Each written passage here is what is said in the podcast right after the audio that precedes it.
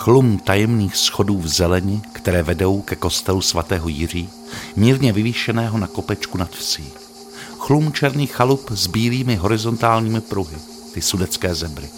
Chlum plný křehkých domů z 19. století, z níž některé povstávají ze sutin jako fénix. Chlum mírný a oblý a nad ním srpek měsíce, pohádkově drobný za tiché temné noci. Chlum plný stromů v kostelní zahradě. Chlum plný psů, kteří štěkají, když noci někdo projde. Chlum, kde se setkávám u ohně s milovníky moudrosti. Chlum žnoucí v prvních letošních skutečně letních dnech. Chlum nedaleko Máchova jezera. Tento chlum se stal dějištěm mého setkání s kosmickým Kristem.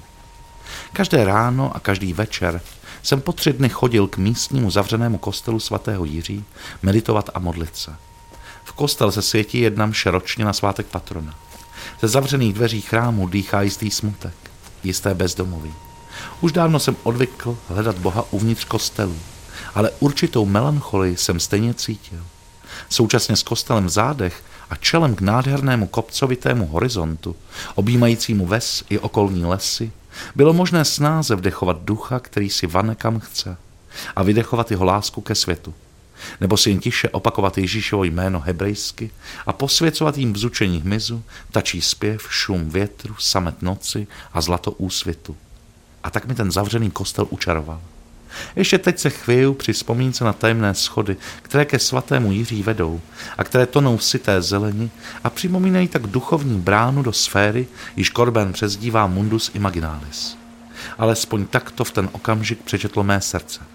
A ještě teď mě rozněžňují místní stromy, husté kaštany přilepené ke zdi kostela zprava, právě tak jako statný a smyslný ořech zleva, hned z kraje zahrady.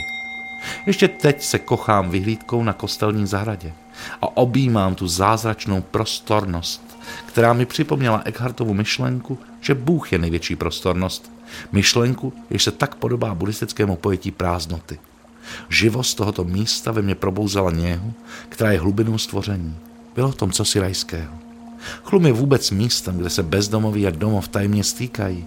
Název dává tušit, že jsme se ocitli v kraji chmelově bohatém, o čemž svědčí velikost a honosnost místních domů a chalup. Ale jsme v Sudetech, kraji vyhoštění, vykořenění, exilu, v kraji vymazaných nápisů na hrobech, kraji dvojitého exodu. Běsy do chlumu zavítali ještě v 90. letech, kdy byl vykraden a zdevastován kostel svatého Jiří. Jeho poezie promluvá o domově i jeho ztrátě na zázračné hvězdě zemi. Možná pro tuhle paradoxní alchymii, pro ten snětek protikladu, byl pro mě chlum místem, kde moje srdce zakoušelo spojení s božstvím a přítomnost Krista v srdci. Divokého a zranitelného Krista, který nemá, kam by hlavu složil. Ježíše, který se zjevuje ve všech vyháněných a utiskovaných ale současně Krista, jehož tělo proniká vesmír a činí z něj domov božství. Právě chlumu jsem si uvědomil, jak něžně a nenásilně prostupuje absolutní přítomnost celou skutečnost. Jak umělá je hranice mezi vnějším a vnitřním a jak je dualismus v oblasti ducha a matérie, božství a světa milný.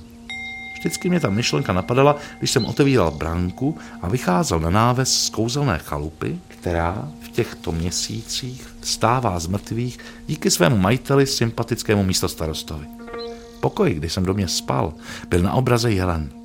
A jelena jsem pak potkali v restauraci v nedaleké sousední obci, kde jsem se na jeho krásnou nebohou hlavu musel dívat při obědě. Jelen mě zkrátka pronásledoval – což mi umožnilo uvědomit si, že ve středověké ikonografii bývá zvířetem reprezentujícím Krista. Když se nad všemi těmi lvy z Judeje, beránky, holubicemi a jeleny poctivě zamyslíme, nalezneme v naší vlastní tradici šamanské motivy, které propojují božství a přírodu. Měli bychom tyto obrazy, prastará semínka logu, brát vážně. Chlum mě zasvěcoval do Kristovy přítomnosti ve světě, ale toto zasvěcení by se neodehrálo bez druhých. Neboť jak věděl samotný Buddha, přátelství není polovinou cesty k osvícení, ale osvícením celým. A Kristus je tam, kde jsou dva nebo tři v jeho jménu.